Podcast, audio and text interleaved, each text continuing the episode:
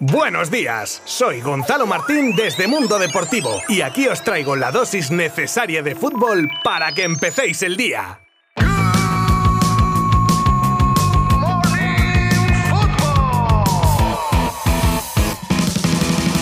Jornada de Europa League, la de ayer con dos partidos destacados donde jugaban equipos españoles y que acabó con suerte dispar. El primero de los dos fue el empate de la Real Sociedad ante el Mónaco, un partido en el que la Real dio casi todo y lo que se llevó de recompensa fue un gol en contra que le hizo remar y remar hasta que en el 53 Merino hacía el empate a uno. Después el monólogo Donostiarra fue apabullante, pero entre el cansancio palpable de los jugadores y las pérdidas de tiempo y marrullerías de los franceses, la segunda parte voló sin apenas nada destacable. Se complica así la Real si quiere ser primera de grupo, y más tras la victoria del PSV. Pero hasta que no esté el pescado vendido, hay opciones. Muy diferente fue el partido del Betis ante el Ferenbaros, que se llevó por 1 a 3 mostrando una clara superioridad. Y es que los de Pellegrini están enrachados con 5 victorias en los últimos 6 partidos, y eso provoca un estado anímico que hace que incluso hasta con 9 cambios en el once inicial, los verdiblancos no lo noten y rindan a un grandísimo nivel. Fekir abría la lata y al final de la primera parte, Uzuni hacía el empate pero a pesar de haber encajado el gol en esos fatídicos minutos previos al descanso que te pueden dejar tocado, los béticos salieron a por todas y aprovecharon un gol en propia de Wingo para adelantarse y ya con el bajón de los locales tras ese gol, un crecido Betis hacía el 1-3 definitivo obra del ex azulgrana Cristian Tello. De esta manera el equipo andaluz empata en la parte de arriba de su grupo con el Leverkusen y se posiciona muy bien para el paso a la siguiente fase con tan solo dos partidos disputados.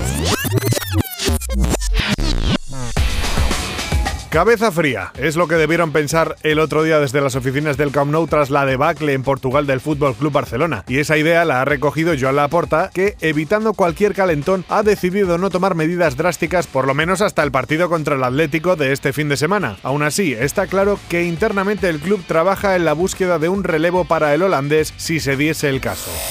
En este sentido, son varios los nombres que suenan en la agenda del Barça para tomar posesión del banquillo en caso del cese de Kuman, cosa que algunos ya dan por hecho, aunque no se sabe cuándo, pero hay una corriente que cree firmemente que más tarde o más temprano caerá el actual entrenador azulgrana. Los hombres elegidos, al menos en el proceso de selección, serían Xavi Hernández, que tiene todos los ingredientes para ser el sustituto perfecto, salvo que en principio la porta lo ve falto de experiencia aún, y que fuese el hombre que propuso otro candidato como entrenador suyo, tampoco es que le haga mucha gracia y le duela en el orgullo, aunque habría que entender que llegado el caso, tendría que mirar por el bien del club y no por el suyo propio, vamos, creo yo. Otro nombre es el de Andrea Pirlo, que es lo contrario al caso de Xavi, gusta mucho al presidente, pero su estilo dista mucho del estilo del Barça que tanto se ha propuesto defender a capa y espada. Y luego está Roberto Martínez, que con una trayectoria innegable se le achaca que no ha vivido el Barça por dentro. Y en toda lista hay un tapado. En este caso, ese cuarto nombre sería el de Marcelo el Muñeco Gallardo actual entrenador de River y del que cuentan fuentes cercanas al míster argentino que ya estuvo a punto de ser entrenador del Barça cuando salió Ernesto Valverde. ¿Qué opináis vosotros? ¿Cuál sería vuestro candidato para ocupar el banquillo del Barcelona ante una posible salida de Kuman? Luis Enrique dio ayer la convocatoria para la Final Four de la UEFA Nations League y como nos tiene acostumbrados dio alguna que otra sorpresa. La inclusión de Jeremy Pino se quedó en una anécdota cuando el seleccionador dio el nombre de Gaby, el jovencísimo centrocampista del Barça que está rompiendo la puerta en este inicio de temporada y que así lo ve recompensado. La lista completa la podréis ver en nuestra página web. La victoria in extremis del Atlético en Champions ha traído cola en Milán, donde están pensando en denunciar la actuación arbitral, tachándola de robo y con un penalti, el que a la postre valdría para la derrota de los italianos, inexistente. Uno que igual se va a la nevera. Luis Suárez habló en los micrófonos de Televisión Española dejando varias perlitas sobre su actual situación, sobre el Barça y sobre su salida del club catalán. Se encuentra muy feliz por seguir en la élite del fútbol con un rol importante. Comenta también que la guerra interna en Can Barça perjudica muchísimo a los jugadores por los cuales se siente apenado. Y dice que aunque no guarda rencor al Barça, aún se acuerda de que antes de abandonar el club le hacían entrenarse aparte. Telita. Diego Costa, ex internacional español actualmente en el Atlético Mineiro, está siendo investigado por la policía brasileña por supuesta práctica de explotación de juegos de azar, blanqueo de capitales, evasión de divisas y organización delictiva. Mira que siempre me he preguntado qué necesidad tendrán unos futbolistas que cobran un pastizal en meterse en estas movidas de apuestas, en fin, escapa totalmente a mi comprensión.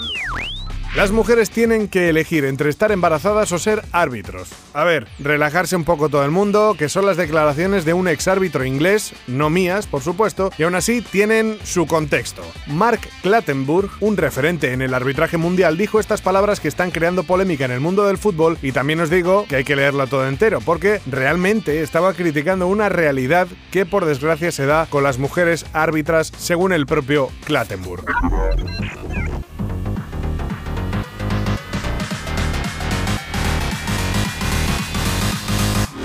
Y me despido hasta el lunes, cuando volveré para contaros todo lo que ha ocurrido en el mundo del fútbol, que os recuerdo que tenemos una nueva jornada de liga este fin de semana, que por supuesto podréis seguir con todo lujo de detalles desde mundodeportivo.com y nuestras redes sociales.